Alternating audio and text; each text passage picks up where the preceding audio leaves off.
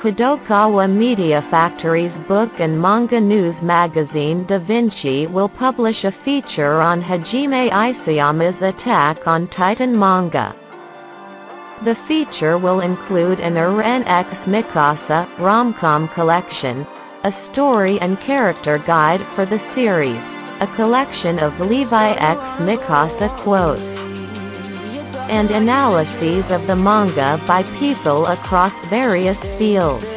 It will also include interviews with voice actors Yui Ishikawa, Mikasa, Yuki Kaji, Eren.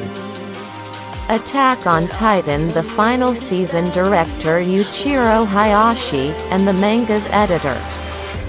In addition, the magazine will publish a feature on the anime of Nisioisin and Kinako's Pretty Boy Detective Club, the Shōnen Tanteidan novel series.